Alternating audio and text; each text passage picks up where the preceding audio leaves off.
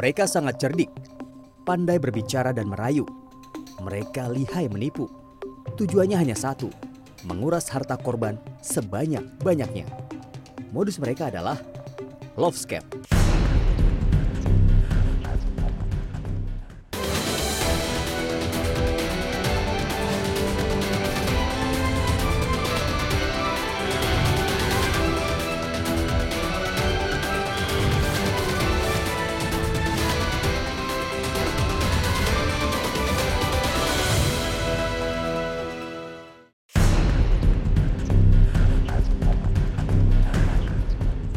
Korban-korban love scam atau penipuan berkedok cinta sangat mudah tertipu karena mereka terbawa perasaan dan dibuat mabuk cinta dengan kalimat-kalimat rayuan dan jurus-jurus andalan para pelaku. Kepada tim CNN Indonesia Indep, Mia membenarkan fakta-fakta tersebut. Mia bukanlah nama sebenarnya. Wanita parubaya ini mengaku terbuai dengan pelaku karena merasa berempati dan iba dengan kisah hidup pelaku yang ternyata palsu. Nah, awalnya sih ngobrol perkenalan biasa aja, jadi uh, apa namanya tinggal di mana, uh, terus pekerjaannya apa, cuman awalnya sebatas itu aja, nggak terlalu jauh gitu. Ketika sudah sampai ke WA? Ya, sudah sudah berlanjut ke WA, ya mungkin lama-lama kita ngobrol, saya merasa nyaman ya, dibuat merasa nyaman ya udah akhirnya uh, apa kita tuh, uh, jadi saya tuh percaya lah gitu ya kalau si orang ini orang baik gitu. Karena selalu mengingatkan pagi itu e, membangunkan sholat subuh lah atau e, kerja atau apa sarapan atau apalah gitu ya aktivitas sehari-hari itu selalu dia yang mengingatkan gitu. Ya itu dengan cara ya itu dengan membuat saya iba gitu dengan sakitnya dia gitu dengan uh, apa namanya karena saya pengen punya anak mungkin ya jadi uh, dipikir uh, saya tuh uh, kasihan dengan anaknya gitu. Jadi itu yang membuat saya kalau dari sisi profesi atau profilnya dia enggak saya nggak mikirin begitu. Hanya dalam kurun waktu 30 hari Mia mengalami kerugian finansial dan emosional. Kepada kami Mia mengaku terpuruk dan hancur karena tertipu perhatian dan cinta palsu pelaku. Kalau saya hitung-hitung ya dari itu 53 juta lah sekitar segitu. Uh, kira-kira transfernya berapa juta untuk apa, berapa juta hmm. untuk apa? Pertama tuh untuk biaya puskesmas kalau nggak salah 3 juta atau 4 juta ya, saya kurang udah lupa juga ya. Terus untuk biaya yang kedua itu untuk pesawat sekitar satu jutaan. Nah setelah itu kan uh, dia minta jemput tuh ke saya di Bandara Soekarno Hatta. Ternyata setelah saya sampai Soekarno Hatta itu nggak ada nggak tiba-tiba gitu nggak ada ada orangnya gitu. Sampai uh, saya tuh nyari-nyari gitu kan uh, terus ada telepon dari pihak Bandara Makassar katanya dari uh, security di sana kalau si bapak itu pingsan di Bandara Makassar kemudian dibawa ke rumah sakit. Feeling saya udah nggak enak sama kamu seperti itu kan ya tapi si dokternya itu nyecer terus ke saya. Jadi akhirnya kan saya percaya lagi. Ya sudah akhirnya ibu kalau nggak ditindak begini-gini ya ini harus pasang ring jantung sekian juta. Berapa memang dok? Saya bilang gitu. 35 juta dia bilang gitu kan. Terakhir pelunasan rumah sakit 21 juta kalau nggak salah. Ya udah dari situ udah kecurigaan udah akhirnya nomor saya sama dia semua diblokir. Dari situ selesai nggak ada cerita lagi ya itu banyak. Itu kayak eh, apa namanya dokumen-dokumen dia sempat nitip ke saya. Dia bilang uh, ini nanti kalau aku nggak ada umur nanti kamu bisa cairin deposito saya. Nanti ini untuk kamu dan anak saya. Seperti itu. Uh, eh, 3 miliar dia bilang sih seperti itu. Dari perkenalan di dunia maya yang dibuat seolah-olah tidak sengaja, pelaku menggunakan berbagai cara untuk mendapatkan hati korbannya. Jika korban sudah menyambut cinta palsu pelaku, modus penipuan berlanjut menjadi penipuan finansial, bahkan pemerasan, mulai dari alasan kondisi kesehatan, investasi, bahkan ancaman menyebar foto pribadi korban ke media sosial. Untuk masalah trauma itu kan setiap orang berbeda-beda, tapi uh, dalam hal ini kebanyakannya mereka itu adalah ketakutan terbesar mereka itu takut diketahui oleh keluarganya, teman-temannya, lingkungannya, dan yang paling berat uh, bagi mereka itu adalah mengendalikan diri sendiri. Maksudnya gimana Uh, karena gini, kan biasanya selama komunikasi dengan scammer ini kan mereka didoktrin terus-menerus bahwa uh, seolah-olah bahwa ini adalah nyata dan ada sehingga itu yang masuk ke dalam pikiran mereka. Biasanya para korban itu karena sudah merasa yakin bahwa pelaku ini benar-benar mencintainya, benar-benar tulus dan memang uh, mau mereka mau menikah gitu ya. Biasanya korban ini akan uh, berkorban sampai ketika dia sudah habis-habisan dia akan pinjam mungkin dari pinjol bahkan ada yang sampai gade rumah. Selain itu juga uh, mereka berani mengorbankan tabungan anaknya. Nah, korban ini kenapa dia menjadi korban itu karena ada kerentanan secara emosional. Sehingga ketika dia menjadi korban, si pelaku ini mengancam, otomatis kan uh, korban ini akan ketakutan. Ketakutan mungkin mohon maaf kalau dia sudah mengirimkan foto-foto pribadi akan disebar dan lain sebagainya. Lebih ke arah seperti itu dan yang lebih uh, mengerikannya lagi ketika si korban ini tidak bisa mengendalikan emosi, ketakutan dan lain sebagainya, dia lebih memilih untuk jalan pintas. Mengakhiri hidup. Sebagian besar kasus love scam tidak dilaporkan kepada pihak berwajib. Alasannya sederhana, korban merasa peristiwa yang dialaminya adalah aib dan memalukan. Makasih Bu ya. Tidak hanya perempuan, Modus kejahatan love scam juga menyasar laki-laki sebagai korbannya. Bahkan Global Anti-Scam Organization mencatat laki-laki yang menjadi korban mengalami kerugian finansial tiga kali lebih besar daripada perempuan. Kasus kejahatan love scam sulit diungkap karena para korban enggan melaporkannya kepada polisi. Bukan hanya karena malu, tapi juga trauma.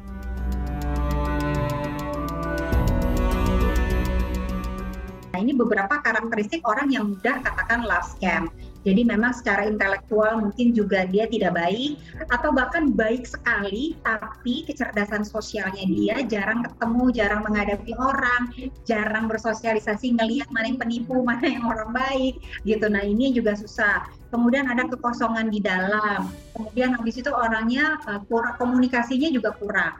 Jadi nggak bisa tegas. Yang kalau kita bilang mungkin dia karakternya yes man nggak enakan. Nah ini gampang juga tuh kena. Ya kenapa nggak mau melapor? Tentunya karena malu. Jadi kan mereka harus mengakui bahwa mereka punya kerapuhan tersendiri di dalam bahwa aku selama ini merasa sepi, sendirian, uh, tidak dicintai dan mengakui kita tidak dicintai aja kadang-kadang tuh bisa malu luar biasa. Yang mengakibatkan apa? Mengakibatkan kita lebih memilih untuk diam aja, tidak bercerita gitu. Jadi ini kayak kayak lingkaran setan nih, feedback loop yang tidak baik. Jadi itu adalah penipuan. Jadi pada saat sama kami kita bilang kamu mau ngelapor mau nanti bilangnya jangan bilang ke kepolisi itu bahwa ini salah saya bilang saya ditipu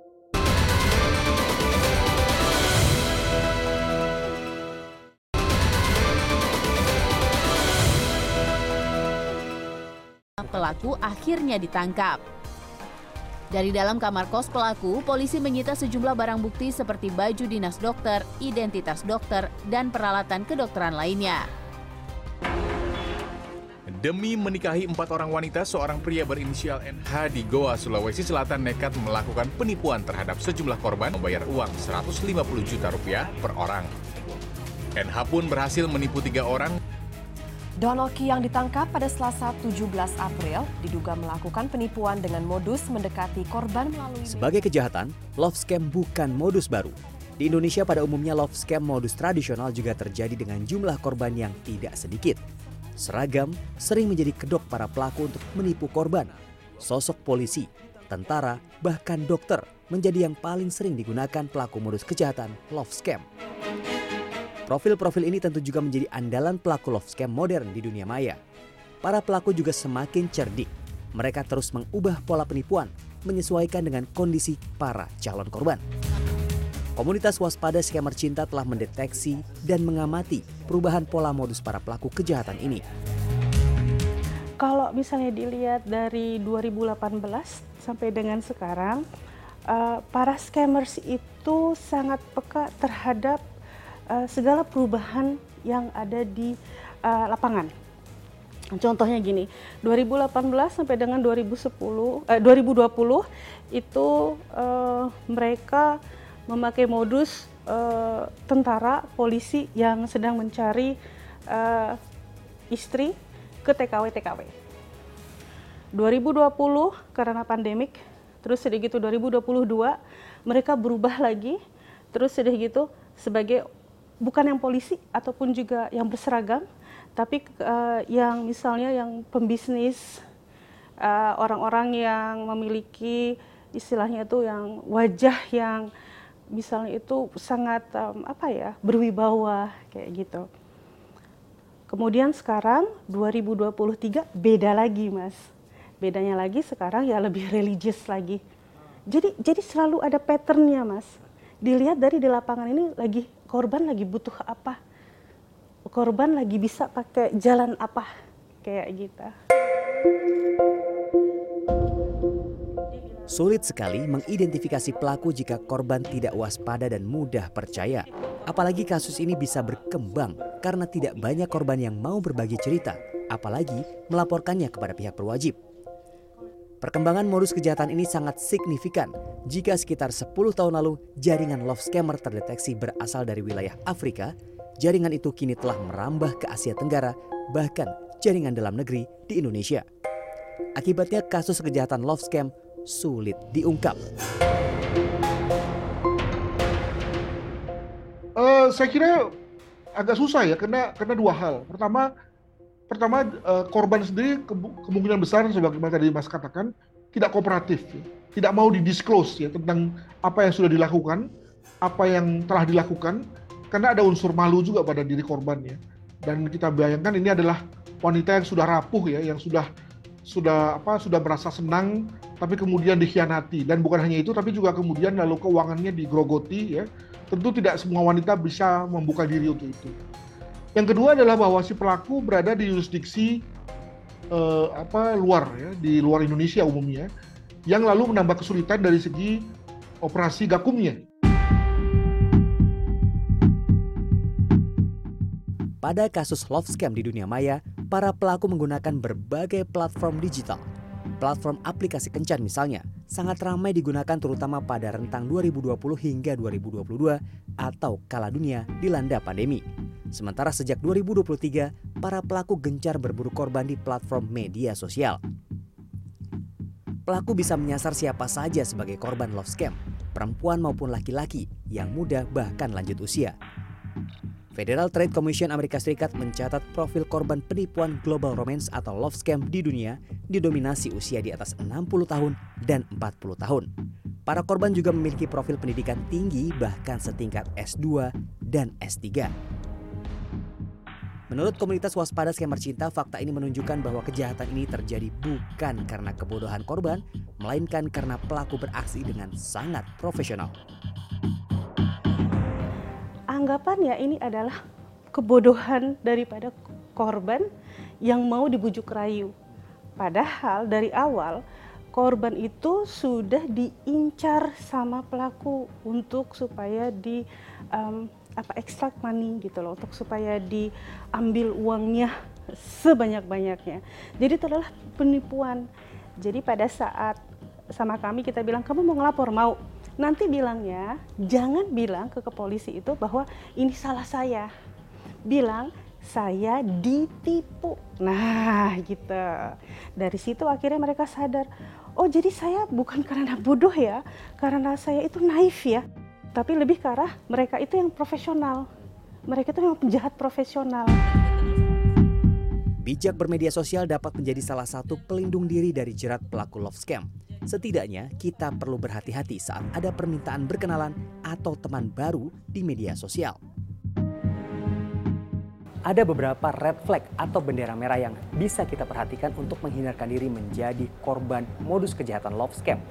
Yang pertama, klarifikasi segera profil akun yang mencurigakan. Caranya bisa mencari nama akun yang sama dan menempel foto profil tersebut pada mesin pencari Google Picture.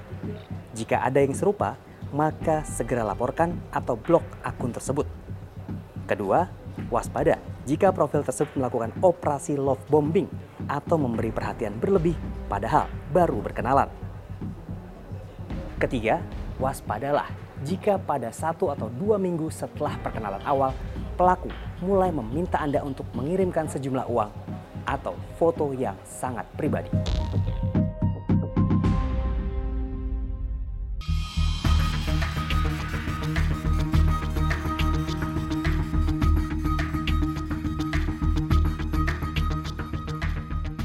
tingkat kerugiannya sangat tinggi. Minimal dari individu aja kita pernah lihat ibu-ibu yang ber, mohon maaf berumur tadi itu minimal 3 miliar aja pernah kok. Minimal pernah 3 miliar. Sampai yang 7 dan 11 miliar kita pernah pernah tanganin.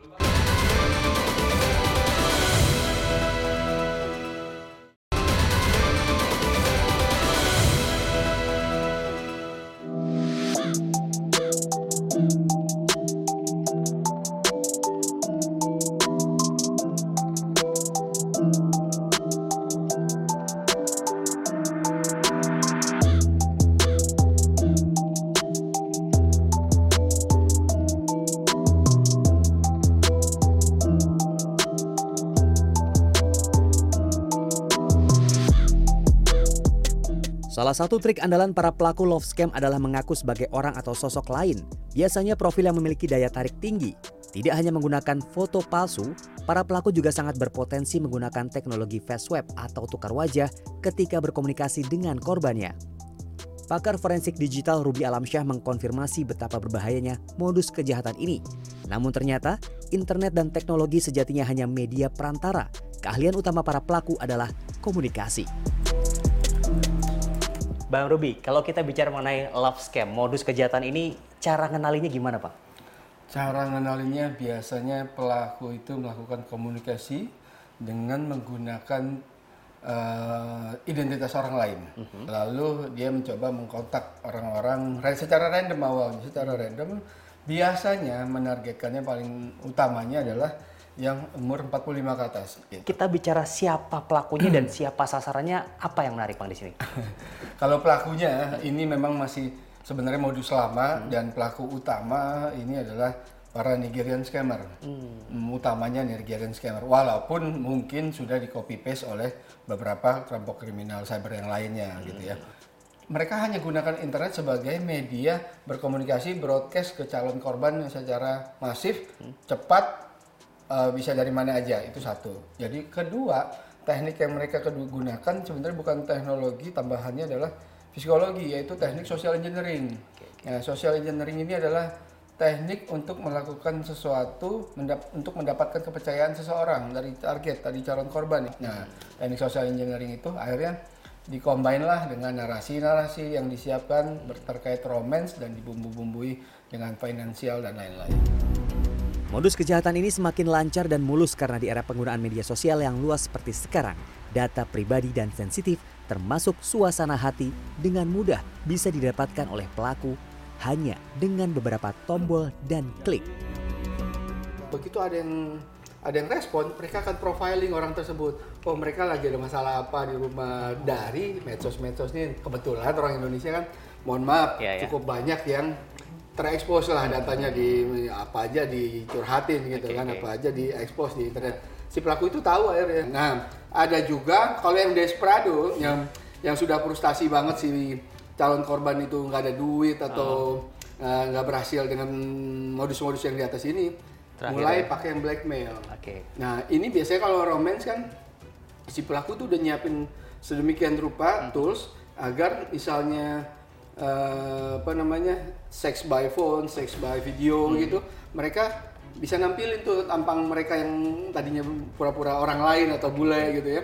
Nah akhirnya si cowok korban itu juga melakukan yang sama, misalnya mohon maaf akhirnya dia topless atau dia sampai melakukan aktivitas seksual apa pun akhirnya di uh, Alat disimpan, okay. direkam dan di blackmail. Kenapa hmm. kasus kejahatan modus ini perlu menjadi kekhawatiran? Karena tingkat kerugiannya sangat tinggi. Minimal dari individu aja kita pernah lihat ibu-ibu yang ber, mohon maaf berumur tadi itu minimal 3 miliar aja pernah kok. Minimal pernah 3 miliar. Sampai yang 7 dan 11 miliar kita pernah pernah tanganin. Kerugian akibat modus love scam memang tidak remeh. Apalagi para korban yang telah terjerat jaring cinta dan rayuan palsu para pelaku akan rela melakukan apa pun demi cinta yang direkayasa. Kata love dalam modus kejahatan love scam memiliki arti bahwa kejahatan ini memanfaatkan hati dan perasaan sehingga korban dari berbagai negara dunia dapat dengan mudah terpedaya. Laporan Federal Trade Commission Amerika Serikat mencatat tidak kurang dari 57 ribu kasus terjadi dalam kurun waktu 2021 saja. Angka ini meningkat pesat dari 2017 hingga 2021. Pada 2021, kerugiannya tercatat hingga 547 juta US dollar. Angka ini belum termasuk yang dilaporkan kepada FBI di regional Amerika Serikat. Indonesia tentu termasuk di antara negara-negara korban love scammer. Pusat Pelaporan dan Analisis Transaksi Keuangan PPATK mencatat dan menerima laporan transaksi mencurigakan dengan nilai ratusan miliar rupiah terkait love scam. Karena jumlahnya juga cukup signifikan ya. Akumulasi dana terkait dengan love scam ini sejak 2020 ya sampai saat ini tuh ada 161 miliar lebih. Dan korbannya cukup banyak berdasarkan pengaduan gitu ya ya uang itu ada yang sampai ratusan juta ada ya yang kebanyakan tuh ya antara puluhan sampai ratusan juta lah ya yang menjadi uh, korban gitu ya. Ada yang menggunakan rekening di dalam negeri, ada juga yang keluar seperti itu.